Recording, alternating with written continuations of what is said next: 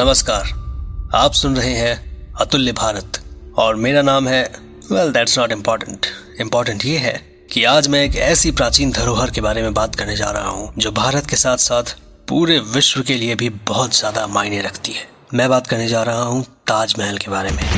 ताजमहल एक ऐसी प्राचीन धरोहर है, जो दुनिया के सात अजूबों में एक बहुत ही महत्वपूर्ण स्थान रखती है। साढ़े तीन करोड़ की लागत से बनी यह इमारत जो आज के समय की सात सौ करोड़ के करीब है, जिसे बनाने में बीस हज़ार कारीगर लगे थे।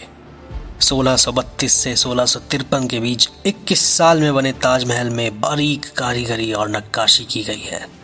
प्यार का प्रतीक माने जाने वाले इस इमारत को मुगल बादशाह शाहजहां ने अपनी सबसे प्यारी बीवी मुमताज़ महल की याद में बनवाया था। तो आइए, आज हम ताजमहल के बारे में ही कुछ ऐसे फैक्ट्स और तथ्यों को देखते हैं, जानते हैं, समझने की कोशिश करते हैं, जिनके बारे में शायद ही आपको पता हो। ताजमहल की ऊपरी दीवार, यानी छत में, मुमताज़ महल की कब्र के ठीक ऊपर एक छोटा सा होल है, जो कि माना जाता है कि जानबूझकर उसे बनाने वाले कारीगरों ने छोड़ दिया था, ताकि शाहजहां का ताजमहल को सबसे नायाब बनाने का सपना अधूरा रह जाए, क्योंकि मजदूरों को यह पता चल गया था कि ताजमहल बनने के बाद शाहजहां उनके हाथ कटवा देंगे। हालाँकि ये बात सच है या झूठ, ये बताना मुश्किल है। कुछ लोग ये भी मानते हैं कि वो होल मुमताज़ महल की कब्र के ठीक ऊपर इसीलिए दिया गया था ताकि बारिश के समय में पानी की बूंद उस कब्र के ऊपर गिरेगी और उसे ठंडा रखेगी। ताजमहल के बाहरी तरफ़ जो चार मीनारे हैं, वो पूरी तरह सीधी नहीं है। उनकी बनावट ऐसी है कि उनको बाहर की तरफ़ थोड़ा झुका कर बनाया गया है, ताकि कोई प्राकृतिक आपदा या नेचुरल डिजास्टर हो, जैसे कि भूकंप तो मीनारे बाहर की तरफ़ गिरे और मेन बिल्डिंग बच जाए। शाहजहां ने ताजमहल बनाने वाले मजदूरों के हाथ कटवा दिए थे, ताकि फिर से कोई इस तरह का मास्टरपीस ना बन पाए। हालाँकि कुछ लोग बोलते हैं कि ये बात बिल्कुल भी सच नहीं है। क्योंकि ताजमहल बनने के बाद भी शाहजहां ने और भी बहुत सी इमारतें बनवाई। अब एक ऐसी बात बताने जा रहा हूँ जो आपको चौंका देगी। ताजमहल कुतुब मीनार से ज़्यादा लंबा है। जी हाँ सही सुना आपने।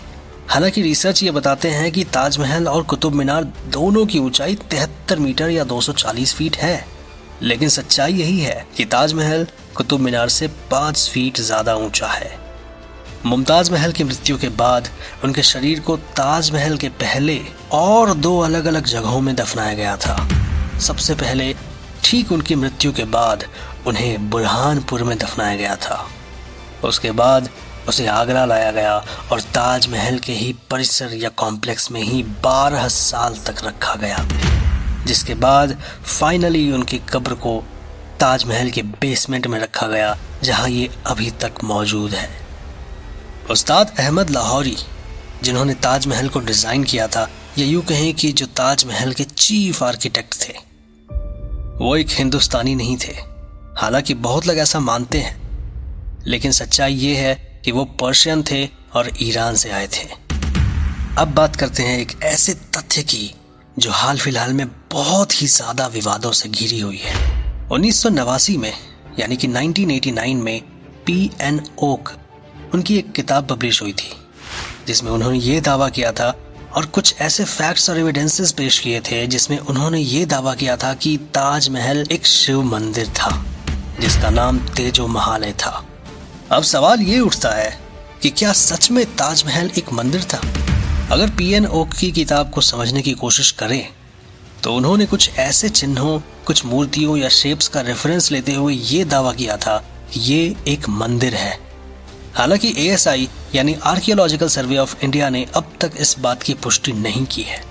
दरअसल एएसआई एक सरकारी संस्था है, जो भारत के प्राचीन धरोहर, या यूँ कहें कि आर्कियोलॉजिकल सर्वे और उन मॉन्यूमेंट्स के कंजर्वेशन और प्रिजर्वेशन यानी रख रखाव के लिए जिम्मेदार है। एक आरटीआई में एएसआई से पूछा गया था कि ताजमहल की ओरिजिनेटिंग हिस्ट्री क्या है? यानी कि ताजमहल कब बना, कैसे बना, क्या इसका बेस एक हिंदू मंदिर के ऊपर बना हुआ है, जिसका नाम शायद तेजो महल या तेजो महालय हो। और फाइनली 2017 में एएसआई ने इलाहाबाद कोर्ट को यह बताया कि ताजमहल एक हिंदू मंदिर नहीं था। इसे मुगल बादशाह शाहजहां ने बनवाया था। अभी कुछ दिनों पहले एएसआई ने ताजमहल के बेस की पिक्चर्स भी शेयर की थी। मैं लिंक नीचे दे रहा हूँ, आप चाहे तो देख सकते हैं। पर अब सवाल ये भी उठता है कि क्यों ताजमहल के वो दरवाजे, वो सुरंग जो पहले खुले हुए थे, उन्हें बंद कर दिया गया?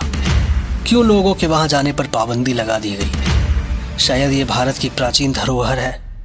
बहुत पुरानी हो चुकी है, इसलिए बंद कर दिया गया हो ताकि विजिटर्स से इसे नुकसान ना पहुँचे। या सच में इसके बेसमेंट में कुछ ऐसा है, जिसे एएसआई दिखाना नहीं चाह रही?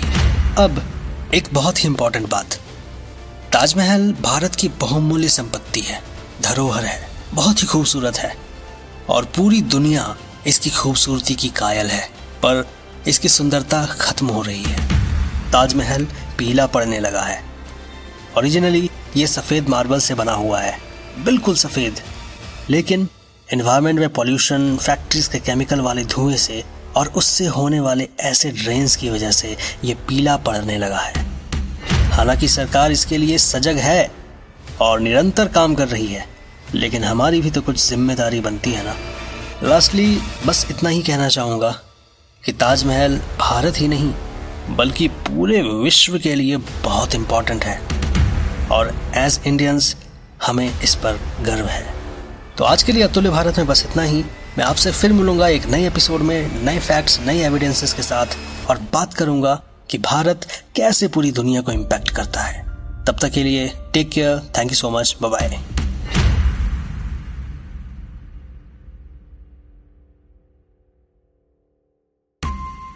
Powered by Carolar in association with Aditya Kashyap Podcast.